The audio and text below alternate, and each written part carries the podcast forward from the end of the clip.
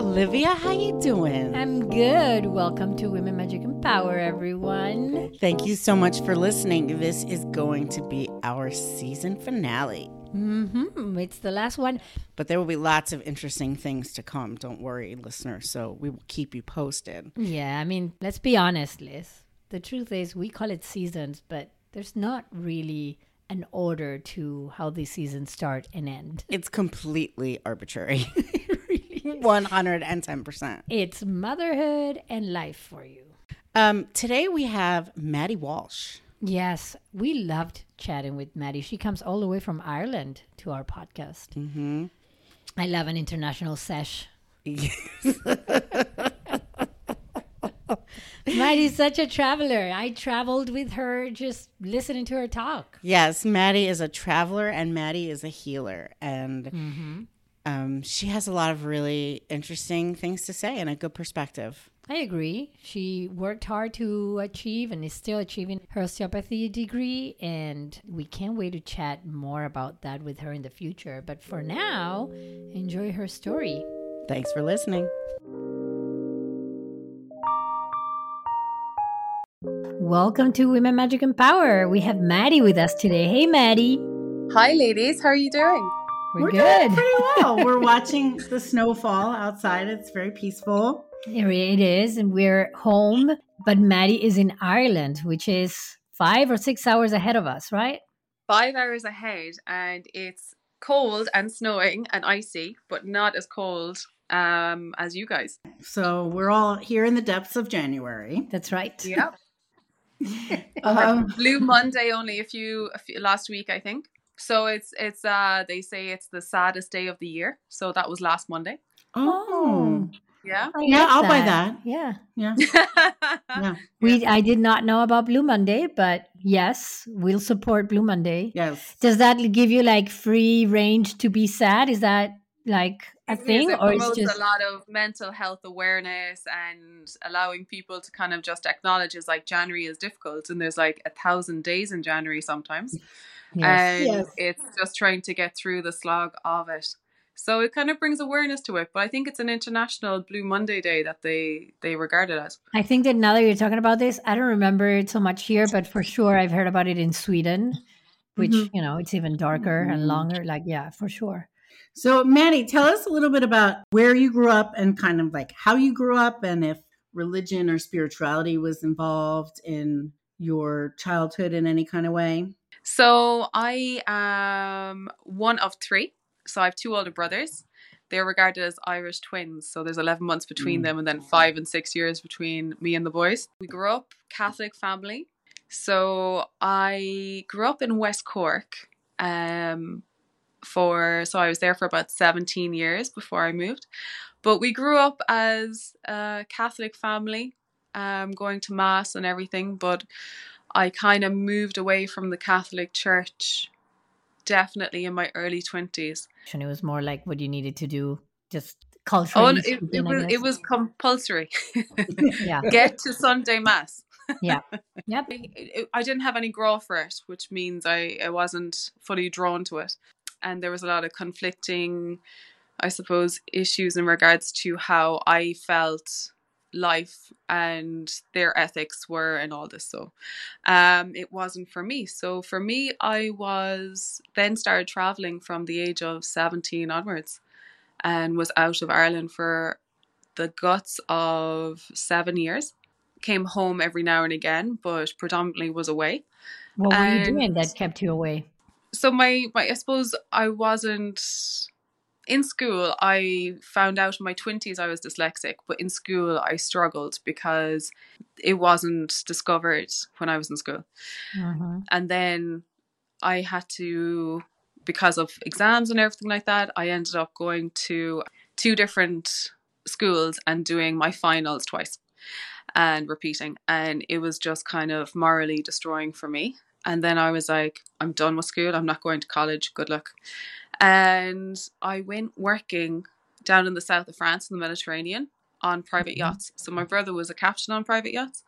Nice. And then I went working down there and I forgot to come home. So I mean, I would forget things. too.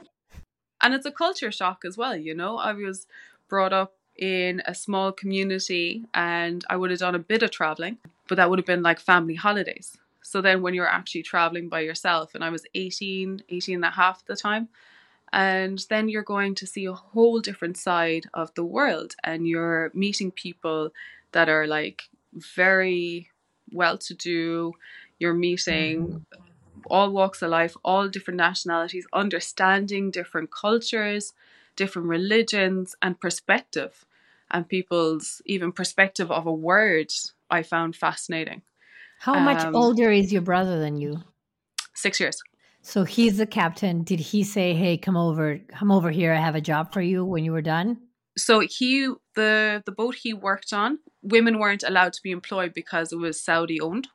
Hmm. So Oh. He was captain of that boat. So I went down and I was going down to get work experience. And then I went um, and found kind of like you start off kind of doing day jobs and then you get recognized for being a good worker kind of thing. And then you can actually land yourself a contract and charters. So then, yeah, it was just a completely different world and a, a great experience. But it's like you work so, so hard, but you also get to travel. And that was just like feeding my soul. So that the sounds travel, amazing. it was amazing. Where are some of the places you got to go?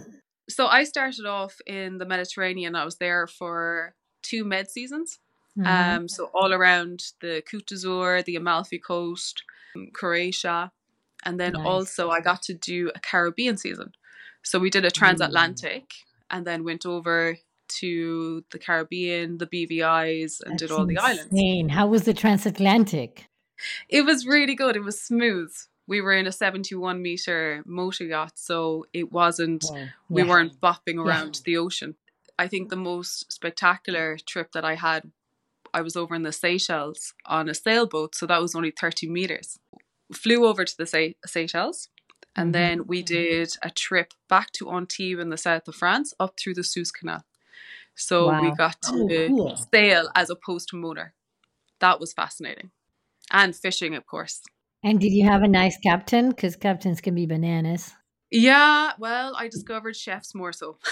Oh yeah, well Oh, I've dealt yeah, with both. so yeah. Yes. Yeah.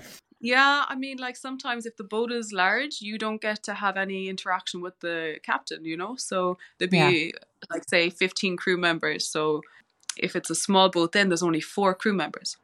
So there was a deckhand, and then I was stewardessing, but you were also, you rope in and you, everyone, it's all hands on deck. So I was deckhand as well. And then there were the captain and the chef were husband and wife. Oof. So they was that was their lifestyle. That was their job, you know. But it was fascinating. I You're really the original the below deck. Right? My experience was like so we were very blessed in the regards to like so we had a charter and then after the charter is done, we get to use the jet skis and we get to use all the water toys and we get to use the diving gear and you know like that's phenomenal experience you don't get to do that like you to pay thousands to even go to some of the places that i've been to yeah. Yeah. so really privileged How many years did you do that? about three and a half years three and a half nearly four years on and off I mean, and you're in your early, like late teens, early twenties. It's fan- it's a fantastic time to do it. What a freedom! What a way to open your mind. So, what happened next? after that then i wanted to i think with working on yachts seeing how pretentious one side of the world can be Mm-hmm. and working in that industry it was the right time for me to leave because like say my perception of money would have been a bit skewed in regards to like i was so young making so much money then it was kind of like the morals weren't there in regards to how they would perceive life or how they would treat us sometimes Sure. and i didn't yeah i just i suppose had enough and i wanted to do solo traveling so i went and packed my bag and I booked a year trip around the world and started off in and this is where my love for complementary therapies and holistic therapies came from. I always had a huge interest in them, but then I went traveling and I moved to India for about 4 Wow. months and I studied Ayurveda nice. and then I went backpacking and then that continued then over to Thailand and studied Thai massage and traveled and then went to Cambodia And the fascinating thing about Cambodia was I was there 11 years after my dad was there. So my perception of Cambodia was really different to him because he was there with the UN and I was backpacking. So very different times. And there was a lot of places he couldn't go to that I could. So it was fascinating. And then from there, I went to New Zealand for six months. My brother was down there living there. I stayed there for six months and I went dairy farming and I went sheep shearing and I worked in a bistro I love and this. did lots of hiking and swimming in glaciers and every Mm. type of adventure you can have I did. Bungee jumping and canyon swinging. Now would I do it now? Canyon swinging. Canyon swinging is jumping as if it's a bungee jump, but instead of going straight down and up, you're going into a huge arc. So you're Oh, I've swinging seen back this. and oh my god, and then you're being pulled back up. that sounds amazing and terrifying. That sounds terrifying. Um, so wait, What? can we can we go back for a second? Can you tell Yeah. our listeners a little bit about your experience in India and a little bit about what Ayurveda is?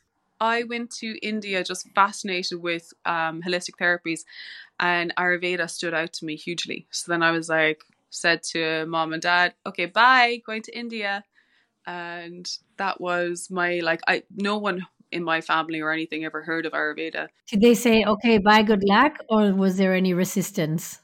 They were kind of like, "Are you sure? Do you want to go?" They were like, they knew I was a free spirit, and I would, um, you know, I'm I'm a safe solo traveler.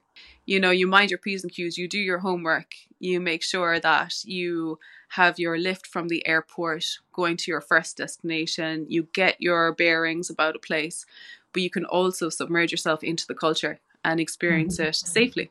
So that's kind of how I would go to a country and really nicely get a feel for it. But I suppose everyone, when they first arrive to India, gets the Delhi belly Mhm. and you get a little bit sick. But the food was phenomenal. After a while, I did start smelling of curry, um, but that is part of it as well. And but we were eating curry for breakfast, lunch, and dinner in the Ayurvedic place I was. And Ayurvedic is it's not so much a therapy as it's a lifestyle. So it is in regards to your body constitution. There's different ways of measuring which constitution you are and they're divided then into vata, pitta, and kapha. So you can be dominant in one more than the other. And what you're trying to do is discover what you are currently and where you should be. So you have a scale and you can just try and balance it to what you need to be. Um, it's fascinating. And you get there So through food, right? Through food, through therapy, through supplements, depending on the ailment, depending on what is imbalanced. Because sometimes it could be the season. So someone who is a dominant vata would suffer with the cold more than someone who's kapha, and I'm mm-hmm. dominant in the kapha side of things. But I still am not pleasant with the cold. Who were you studying with? What kind of place was it? it was an Ayurvedic center. So they had Ayurvedic doctors, they had Ayurvedic treatments. So we're learning different Abhyangas, which is Sanskrit. So you have to basically learn Sanskrit to study Ayurveda. I probably know Sanskrit better than I know Irish, realistically.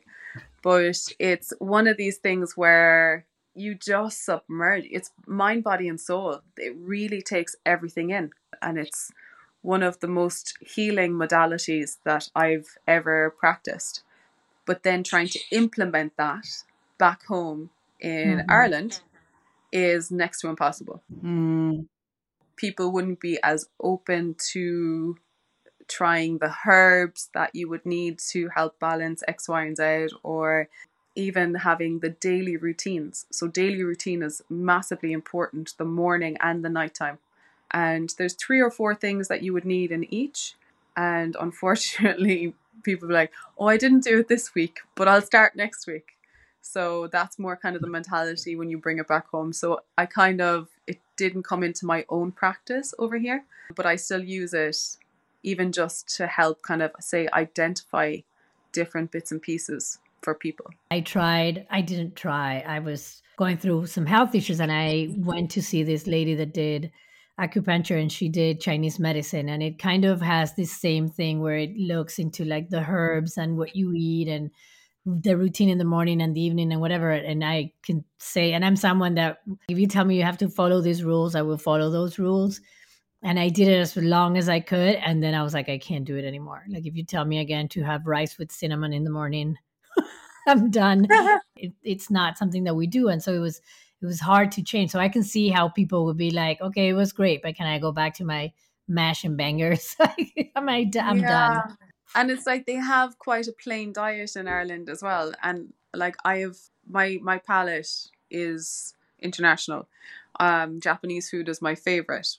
But even in the town that I live in now, there's only one Japanese restaurant and it only opened a few months ago. oh, how does it feel like now after traveling all over the world to be in a country uh, in a town that only has the one japanese place that just opened? Well i've been home about seven years six years. After all my traveling i came home and studied to be a health healthcare so i worked in a nursing home for a couple of years. And then i went away again for a year to australia stayed with my brother that was in australia for a year and i just did kind of admin jobs and just kind of secretarial jobs really um, for part time work. But I wasn't able to get my second year visa because I was too old. And in the visa office, they said, well, you have two options. You either get a degree or you get married to an Australian. I'm hmm. like, well, so I came home, searched a degree that would be fitting into my life. And then I came across the only osteopathic college in Ireland and I'm in my fourth year of five years. So then I will have a lot more freedom then to be able to do, say, work in Ireland for X amount of time and work abroad as well. Because that's ideally what I would love to do. So you want to go back to Australia? Australia, Abu Dhabi, Dubai, New Zealand. So the traveler in you is still there. You didn't finish that. Not that you have to finish no. that chapter, but you're like, this is who I am. I wanna I wanna keep doing this. I wanna keep moving around. Hundred percent. Like I just came home uh, a few weeks ago from Abu Dhabi and Oman and Kenya, and I was away wow. for a month, and that was like Oman. I cannot speak more highly about it. It's a fascinating country, and you can do everything from swimming with turtles to whale sharks, swimming in caves, and it was just the best holiday. And then my brother lives in Abu Dhabi, so that's kind of like a base and more of a home feel. And mm-hmm. then we went to Kenya because my sister in law is Kenyan. So we spent Christmas with her and her family. So it was, um, the travel is never, has never left me. But finishing college is what's keeping me here. you're playing the long game, right? Because yeah, absolutely. giving yourself the means to be able to live the life you want through staying put now and doing your work. Yeah, hundred percent. All this traveling and visiting all these different cultures have you picked up also besides the ayurvedic or you know the thai massage did you pick up any other sorts of spiritualities or religions or any kind of things that speak clearly traveling speaks to your soul but is there any other connection to a higher power? Absolutely i was always really divinely guided and protected when i was on any of my travels that's um, 100% clear. And even looking back more so, I was like, wow, I really was. So I went to India by myself, and the only other person that was on the course with me was another Irish woman. And we became best friends, no doubt. But she taught me so much. So India taught me a lot, but she taught me an awful lot because she was Buddhist. Um, and so she really introduced me to Buddhism and mm-hmm. to just seeing things outside because she had the strict Catholic upbringing as I would have had as well. She definitely opened my eyes and understood me. So she was able to guide me in a way that was we were seeing from the same lens, you know? Yeah. And then we went our separate ways for a while. And then I discovered Vipassana meditation. So, Vipassana meditation is 10 days of silent meditation, and you don't make eye contact with anybody. You eat very basic food. You're up at 4 a.m. in the morning and you're meditating. And I found Hmm. I'm getting a little bit emotional, but it's that was a real changing point for me. Yeah. I believe it that that kind of immersion into a meditative space is incredibly powerful. Hugely. You learn so much about yourself.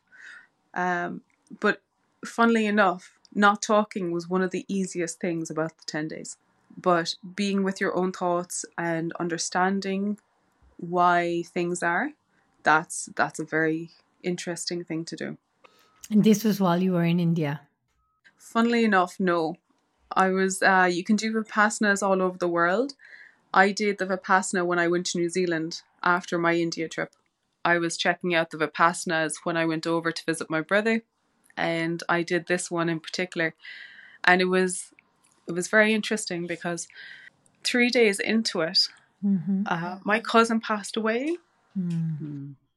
but I kept getting visions of my granny when I was there. So I do know and feel that she was with me. And I know I was in the right place at the right time, but it was just very unfortunate that when you come out of something as intense and as spiritual as that is, it's hard then to go back into loud noises and the mm-hmm. hustle and bustle of the world and then discovering that my cousin passed and was buried by the time I came out and heard about it. So that was difficult, but then I had the tools from the meditation to kind of help me through that as well. So I do feel that it was another divine intervention. How old is your cousin? She was in her early 20s. And how old Yeah, were you? She was in her mid 20s, I was early 20s. Yeah. Mm. That's rough. Yeah, there was a few years between us. I mean, death is never easy, clearly. But when it happens to someone that's young and you are in that same age range, it's it's very, very hard to deal with it. And I'm sure that for you not being able to even be there for any of it, it's it was not easy. But at the same time, if we go for a divine plan plan, it sounds like you were being protected in some way. Massively. And the lady I was doing the Ayurvedic course with, Laura, she was um, a huge help to me through all that as well. Again, she gave me the tools to help with the whole grief and grieving and introducing me to different um, Tibetan ways and books and courses. And, and then unfortunately, she passed away a few years after that. So again, Mm. it's that Wow. kind of, you just feel like you're being guided Hmm. In a shit way, but mm. guided all the same. Yeah. Yeah. Sometimes those bumps push you onto your path, right? Because if not, it's like a little bit like you were saying that you were in this yacht world and realizing like these people have so much money and live in a bubble that isn't real. And if you would have stayed there, you would have had a completely different experience. And and like how you consciously in some way choosing something else moves you into a different path and then all of these bumps no, Mhm. move a little bit to the left, and that changes the whole path, right? massively. The people uh, that own the yachts and would be chartering them, they're reading books about how to be happy and Yes. you know trying to be their best version and all this, and they're trying to find what everyone else is finding. But it's unfortunate that they are sucked into a very unhealthy illusion. and you're feeling a void, right? Like that's why more and more and more, it's never enough. But it's like Yeah. it's it, it's the illusion that we're all fed, right? That these unhealthy one is that you know Yeah, that's what you're supposed to do. So you know, and and and then for those folks that buy into that and then achieve that, it's no wonder that then they can just be then left sitting there like, oh, okay, well I did all these things. No, I have it all. I have it all, but Yeah. I'm not any happier than I was. One of the most wholesome things that happened when I was traveling in Rajasthan was a family who there was a, a language barrier because they had no English and I didn't speak their language. But they actually took me in because the bus didn't arrive. And then they fed me. They kept me for the night. We communicated non verbally. And it was just, they had nothing. You know, like it was one of these households where granny and granda were living in the same place as mom, dad, and the four kids.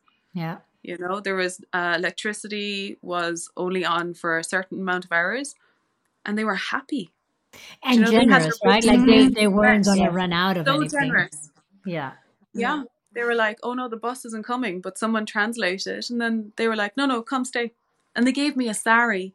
Like they dressed me up in a sari and gave it, like, they had barely nothing, Mm. but the generosity and the love and the food was amazing.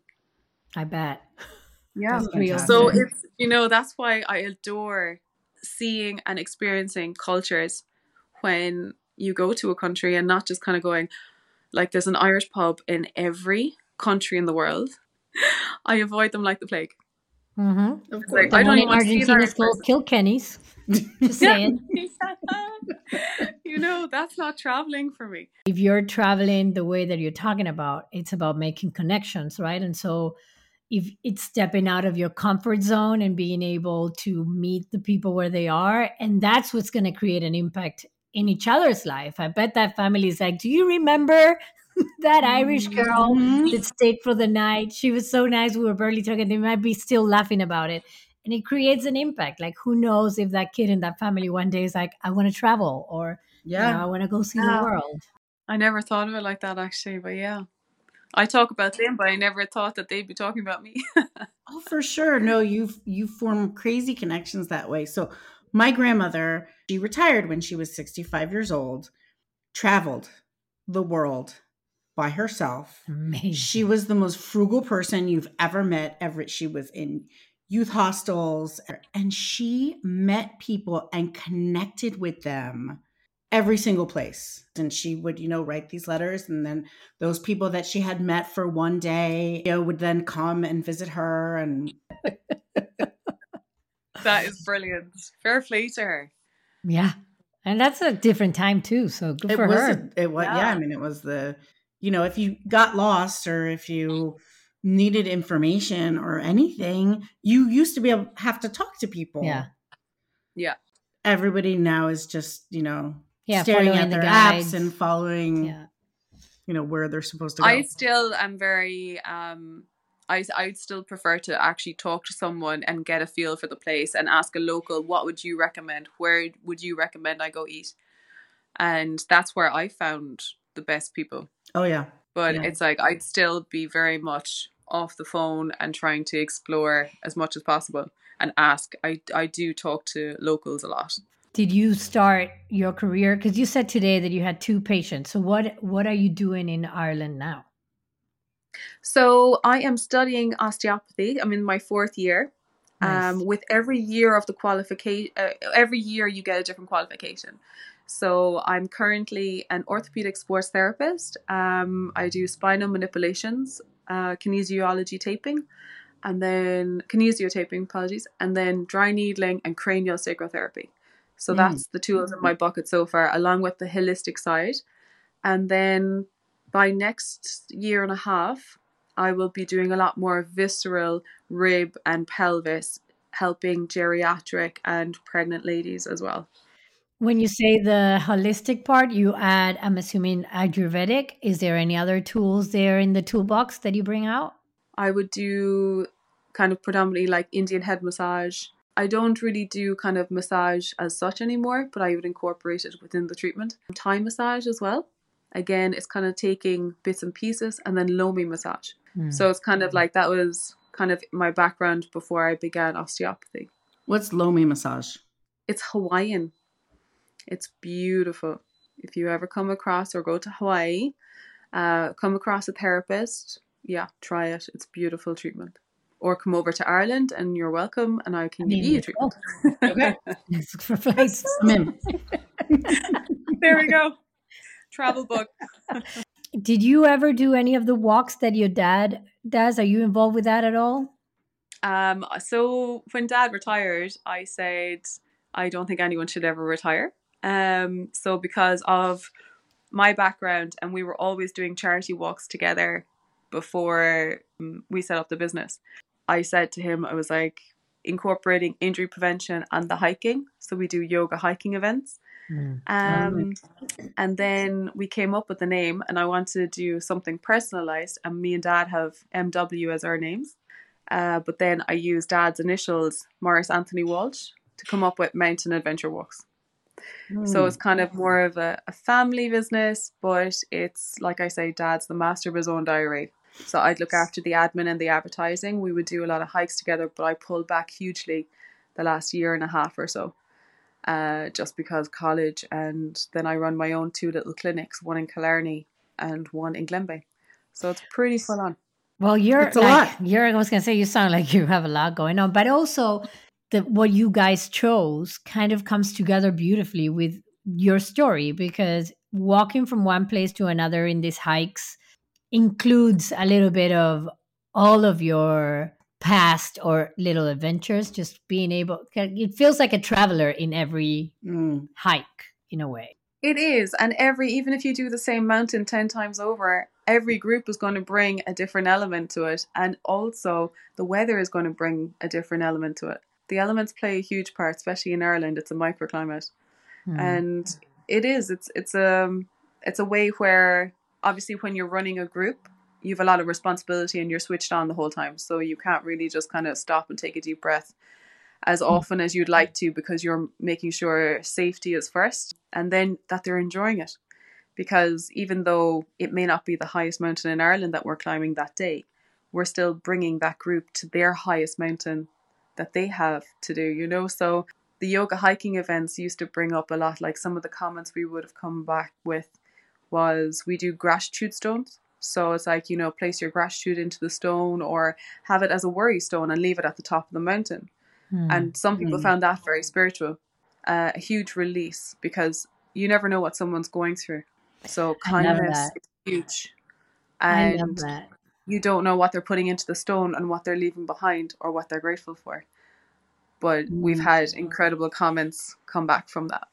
If you're going through something and then you take the time to yourself to go on this hike and then you have to work yourself through whatever it's you're going on in your head to quiet that story and you're trying to not fight whatever struggle and then finally make it to the end so to be able to drop that off and come back it probably feels lighter or like as if something got resolved even though things are just the same it's just the fact that you were able to disconnect from it for the duration of the hike And you Yeah. guys giving people the mechanism, both the mechanism and the permission Yeah. to do that is is pretty fantastic, right? Because uh, that's what a lot of people Need, mm. yeah. need and want and just the validation of, you know what, here, put all put all your gratitude into this stone or put all your worries into this stone and leave it, release it.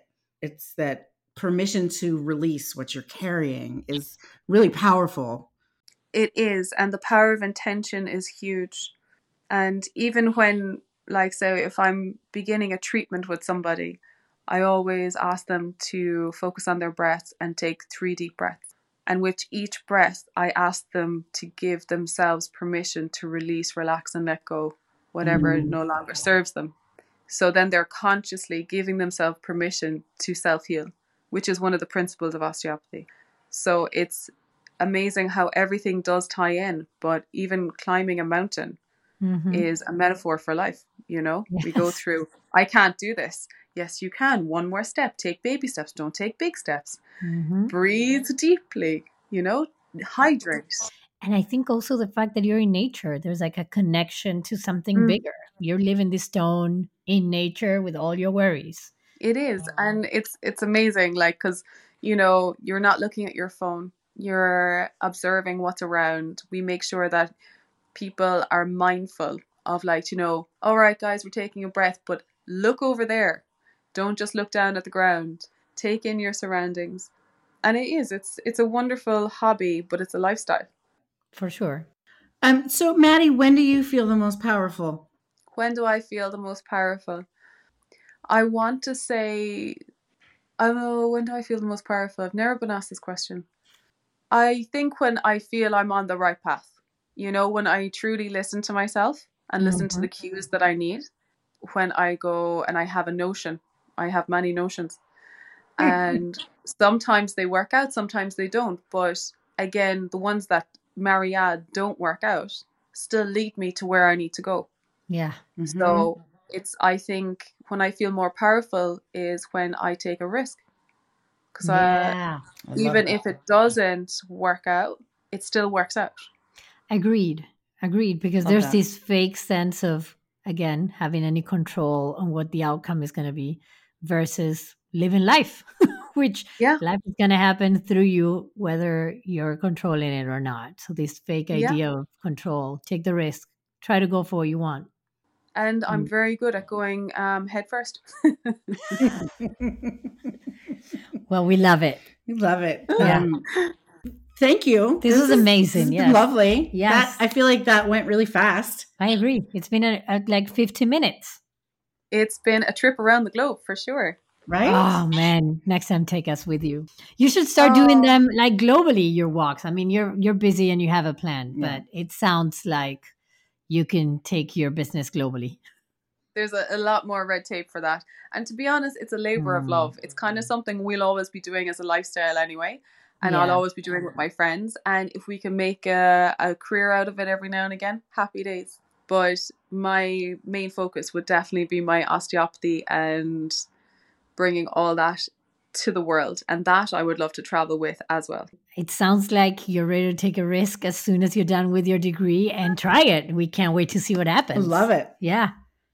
I um I think osteopathy is not easy to find in lots of places. So it's good that you're Mhm. Yeah, it's um, a very new concept in Ireland. Uh, in mainland Europe, most people would probably go to an osteopath before they go to a doctor, but it's vice versa in Ireland. They'd go to the doctor long before they would go to an osteopath.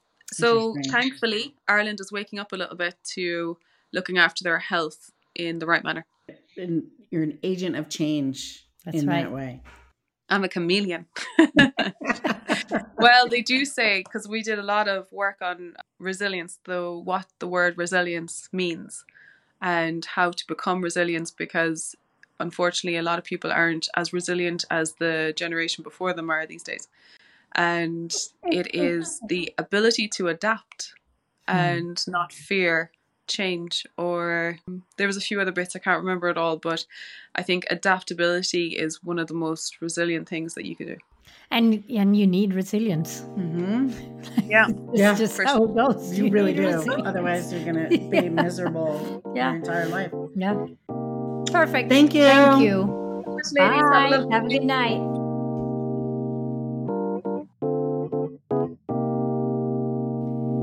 Thanks so much, everybody, for joining us on the journey of season one and season two. We can't wait to join you again for season three. And don't forget to subscribe wherever you listen so you'll know when new episodes are available.